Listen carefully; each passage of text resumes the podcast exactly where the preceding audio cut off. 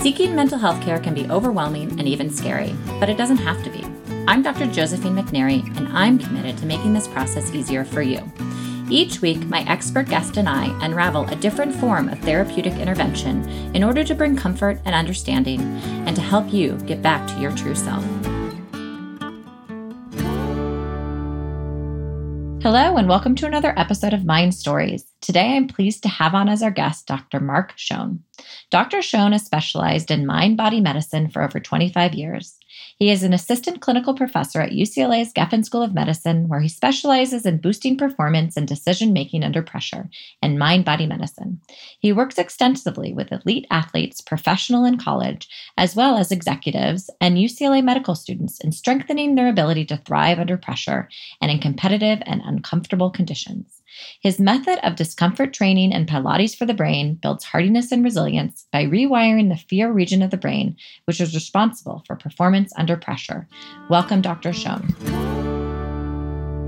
Welcome to another episode of Mind Stories. Today I have Dr. Marc Schoen here to join us to talk about hypnosis. Welcome, Dr. Schoen. Yes, hello. Hi.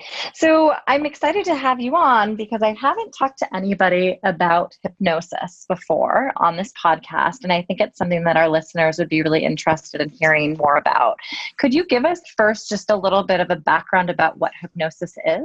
Yes, hypnosis, even though it has all sorts of historical references as being something pretty wild, it really is, if you break it down to its simplest part, a form of influence where basically I or the therapist develops a good rapport with the client, and then they are open to new ideas.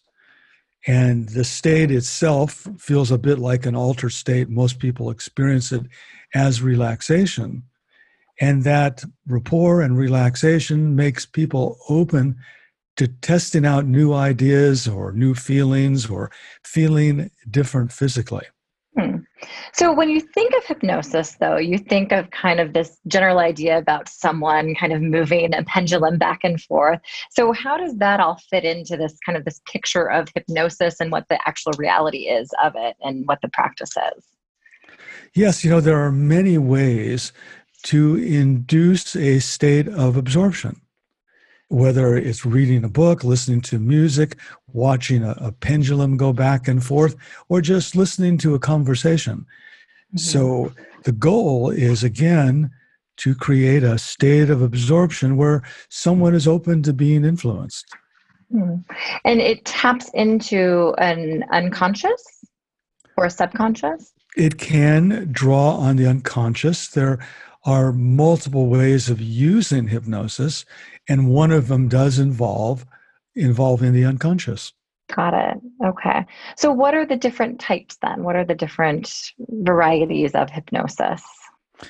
Perhaps one of the very interesting things about hypnosis is that it acts on multiple parts of the mind and body.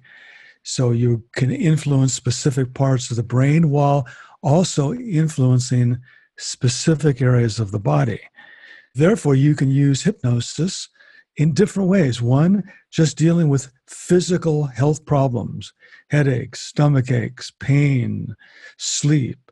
But then you can also deal with it with those kind of conditions that are strictly emotional, maybe panic attacks, maybe anxiety or phobias and and so on.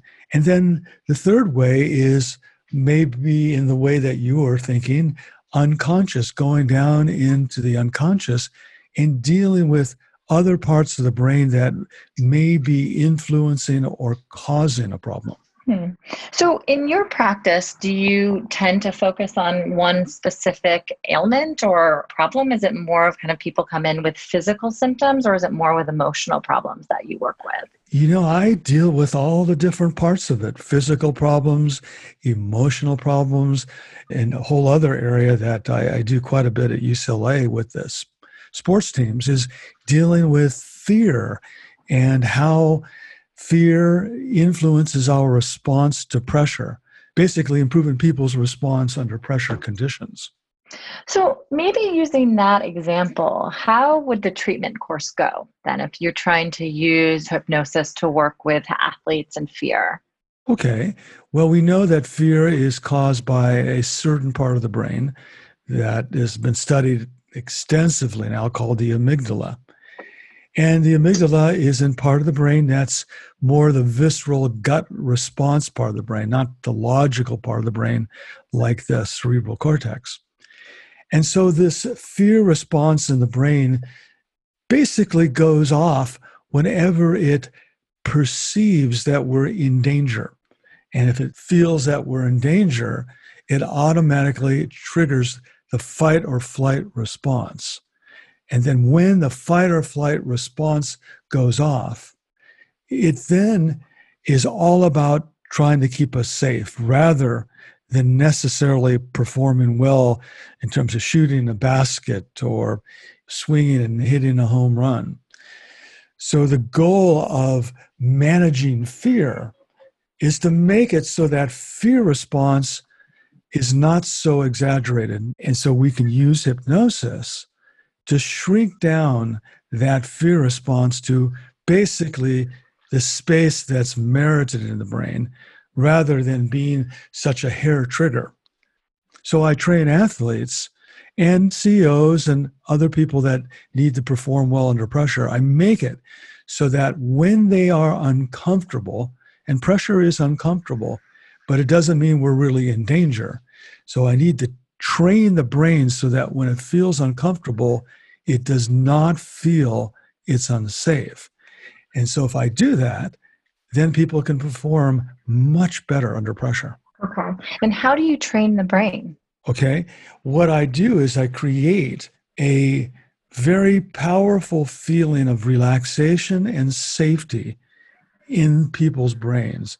And if I do that well enough, it inhibits the fear response. So we can take different parts of this more visceral part of the brain and condition them almost in a Pavlovian classical way so that they don't go off or they only get triggered by certain conditions. So I, I take this very safe, relaxing feeling and use it to disengage the fear response in particular conditions where we want it to happen. Got it. And it's by kind of training someone. I mean, what are the specific relaxation techniques that you would focus on? Well, it's really hypnosis, and relaxation is the byproduct of the hmm. hypnosis. Mm. Many people think to do hypnosis, you need to create relaxation to create the result, but rather, you really just want to create a safety and a comfort level by being safe. And then ultimately, the end result is relaxation. And then it disengages the fear response, almost like, you know, if you have a child and it's the old classical study where, let's say, the child is fearful of dogs, and let's say you pair a dog with ice cream or a cookie, mm-hmm. then you start changing the fear response. So the fear is no longer associated with a dog, but rather eating a cookie or having a couple licks of an ice cream. So it changes it. So we can do the same thing with hypnosis without having to add the extra calories of a cookie or ice cream. right. Well, I guess that's kind of also how you work with specific phobias, right? You kind of train the brain to associate the fear response that they have about a certain phobia, say about a dog, right? And you kind of create a different response associated with that through hypnosis. Is that yeah, right? Yeah, you make the response that you want to happen, which would be feeling safe, and you make that response bigger than the response that was about fear. Hmm. So you're almost creating an opposite response. Yeah, it's like a form of reciprocal inhibition. So, and that's a huge part of what I do. And that was a wonderful observation. Yeah, you strengthen, like if you just had one muscle, like a, a tricep, the arms would always be straight. But if you start building a bicep, then you're able to start bending the arm and sort of counterbalance the tricep need to extend the arm. Got it. Huh. Okay. So, how would that work with depression then? How would you approach the treatment of depression with hypnosis? Yes, I wouldn't say that hypnosis would be necessarily the treatment for depression. It will work for a certain percentage of people. It's sort of like, you know, some people respond to penicillin, or some people need something much more higher tech to get a result. And so hypnosis may work well for depression, may not. But I think if you said you would want me to do something with someone with depression, I would look at the specific symptoms of depression. For example, maybe an inability to sleep, or maybe mm. an obsessiveness, can't turn the mind off, or you can't turn off negative thoughts, or maybe there's certain other physical symptoms like headaches or stomach aches. Then I could use hypnosis to recondition the body to feel something physically different. But that would be different than trying to uh, knock out the actual affect or, or depression. Got it. Okay. So it's really kind of this thinking about activating disorders, right, that cause anxiety mm-hmm. or a stress response that hypnosis would probably be the most appropriate for. Hypnosis is really good for modulating symptoms. And just like you said, you know, stress and fear are great catalysts and instigators of symptoms. So, yeah, any kind of condition that might be influenced by emotion or fatigue or or stress would be a good thing to think about hypnosis. And so if, if someone notices they sleep poorer, under stressful conditions, or they notice that their pain is worse under stressful or emotional conditions, then hypnosis would probably be a very good modality to check out. Got it. The next thing I was going to ask you was about how that relates to pain. Say someone who has chronic back pain. So the goal is not necessarily to directly fix the pain, but it's the emotional response that someone does have to that, maybe, is how you maybe target treatment. Well, actually, it's more multi layered. You can use hypnosis to take real pain. So we're talking about authentic pain, something that has some biological source to it, let's say, rather than some sort of, you know, fictitious kind of pain. So you can use hypnosis again, as we were saying a moment ago, to build up an alternative sensation. So if someone had a back pain, let's say they have problems in the L4, L5 area, real disc problems, or had the disc injured in some way, you could use hypnosis to create a different sensation in that area. So that'd be one way of dealing with the pain. So the mm-hmm. other sensation would get in the way of the pain itself. Second is that we know that when symptoms such as pain become chronic, that often the source of the pain or majority of it starts emanating in the brain itself. So then the other way to use hypnosis is to start changing the brain perception of that part of the body, to train the brain to think of that physical area differently rather than having pain, but maybe having another sensation. So it's similar to the first part.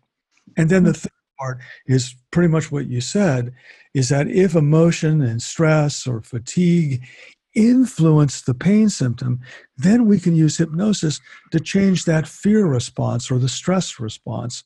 There are multiple ways to, to, deal with it. And then, fourth, I should say one more thing is that after we have chronic pain, sometimes the mind can get in the way of it getting better. In other words, there becomes other reasons why we hold on to the pain. Something I once published many years ago called Resistance to Health. So there's where the unconscious work comes in. Mm. We can go into the unconscious and deal with its need to get in the way of getting better. Got it. What is the timeline in terms of treatment for these sorts of things? Is it months? Is it weeks? What type of time commitment would someone think about if they think about doing this type of therapy? We know it can be extraordinarily short term in nature if the problem is really circumscribed and very clean and there's not trauma involved and there are not resistances to getting well. but it's just like straight injury or a sudden panic attack, all of a sudden problems with nightmares or a skin disorder or all of a sudden an acute stomach problem. These things can be really quickly changed. And when I say quick, you know, anywhere between three to seven times. Hmm. But, you know, often there can be other things involved that, you know, the symptom is more a representation of something else going on. And so you can get more complex. And so the average person coming in, and again, of course, it would depend what symptom and condition we're talking about. But I'd say my average course of treatment is somewhere between month and a half, three months. Okay. And is there work between sessions that someone might need to do?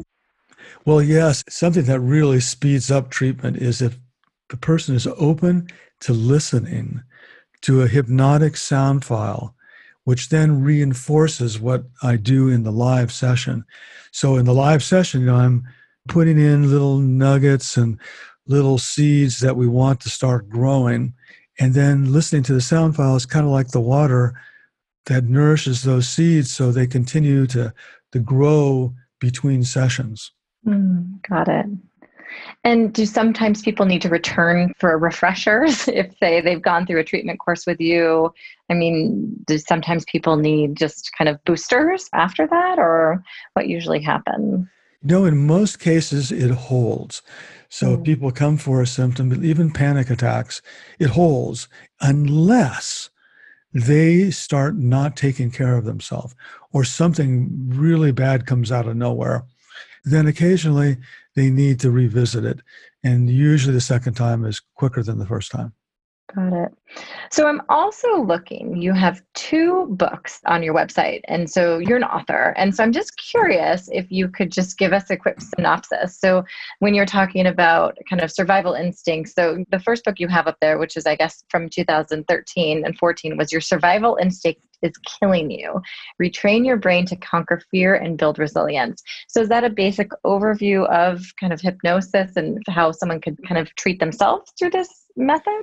Yeah, you know, it's not, neither book really is about hypnosis. I refer to it and, and reference it, but the book you're talking about, the latest book, is about fear and how fear is just a powerful influencer of our life and how it affects just so many different parts from our health, from our emotions, from anger to tolerance, lack of tolerance, sleep. So I talk about that. And then I talk about how we can learn to manage fear far more effectively. And the sort of the start of the book is this one point is that we live in the present day where there are just so much great technology to make our lives incredibly more comfortable. And the paradox or the irony of it is that we've now become so accustomed to being comfortable that we're less and less tolerant of being uncomfortable. Mm. And because we're less tolerant of being uncomfortable, we now have this fear response going off in conditions that it was never meant to be triggered. So the book is about that. How do you change that? The bottom line of the first book is that discomfort is inevitable. So we're not going to vanquish discomfort. So the goal is to make it that rather than the fear response going off when we're uncomfortable, that we can now manage discomfort without fear. So that's the main sort of talking point of the book. Yeah. Huh. Interesting. And what about the other book, When Relaxation is Hazardous to Your Health? it's a great title. Oh, yeah. The other book is about the letdown effect. That's what I labeled it, anyhow.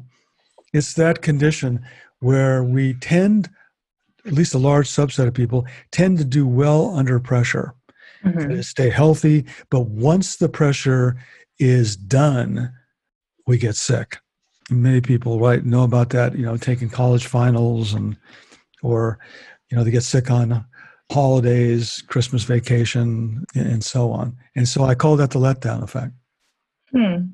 So you know, I was just thinking about it in my work. I used to work with a lot of cancer patients, and I mean, this is somewhat loosely related, but I would notice that people's emotional experience and the stress response would often come after treatment is over right? And so this time when someone would expect to say okay well i'm treated i'm i'm in remission i should be kind of relaxing and enjoying myself that's really when the major emotional impact would happen to people that i would see. So it's kind of a mm-hmm. similar kind of idea right? But the stress response often actually comes later on in a more obvious way to people sometimes. Yeah you know it is a delayed response you're, you're right it can be after someone's gone through a grueling set of treatment and and so they can relax their guard because oh okay I'm, I'm done the fight is over and then mm. boom you know the curtain comes down and and there is this huge letdown of emotions as well as physical mm. and and it happens in conditions not just difficult or sad conditions could happen in happy ones. I've seen people, you know, they work so hard and they get married and making all these wedding plans, and they finally go on their honeymoon and they can relax and they get sick. Mm-hmm. Or someone mm-hmm. says, Oh, I've been, can't wait to retire. And they finally retire and they get a stroke. It's, mm-hmm. it's, I mean, those are major ones we're talking about, but it happens in a lot of other ways, you know when right. we're on vacation or yeah. after Christmas and so on. Yeah. Yeah. So, what is the solution?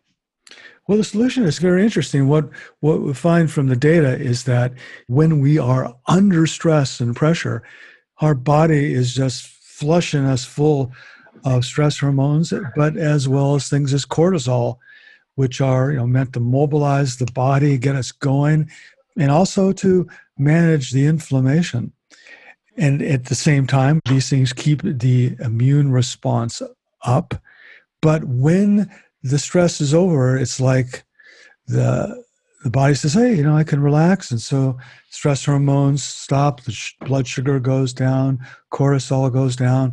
It's like we just totally drop the guard, and the effect of it is is that the immune response goes below baseline, which is mm. makes us mm-hmm. much more vulnerable to any kind of infection that we might have been exposed to or anything that's present around us.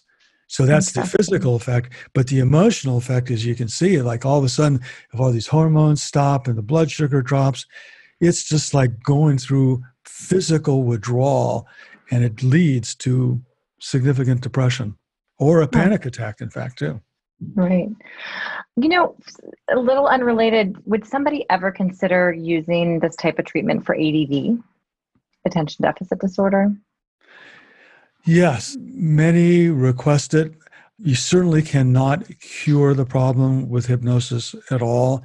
Again, it's sort of like depression. You you can go at certain symptoms, and one of those might be with people having a hard time falling asleep or turning their mm-hmm. mind off or or focusing, that's where you can use hypnosis, but it will not cure it though. Well, I think this has been really helpful. A few kind of wrapping up questions I often ask people would be when would this type of treatment not be indicated? Well, I would say right off the bat, if we're dealing with a thought disorder with like psychosis when you know, someone is totally out of touch with reality or such as hallucinating or delusions not a good choice it mm-hmm.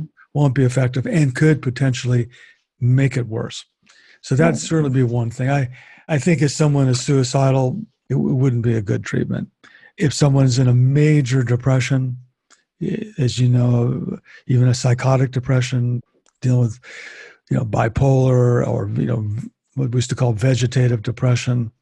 Mm-hmm. It's, it's not going to get them going.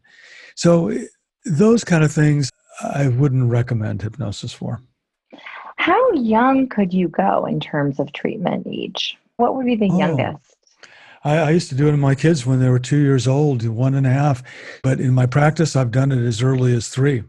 Hmm. And how does that work with kids? Kids works really well because kids, you know, unlike us adults, are are far less guarded, and they're just like an open book, and they're just so open to it. Now, there are of course kids that they have some resistance to getting well, but a small minority, and in most cases, kids want to feel better. It's pretty easy usually, as long as they're able to, you know, sit still for a little bit and are just kind of uh, imaginative. Hmm. And how did you decide that this was your specialty? What drew you to this? Oh, yeah. When I was 13, my mother had a book in the bookshelf on self hypnosis. And I read it and I thought, this is really interesting.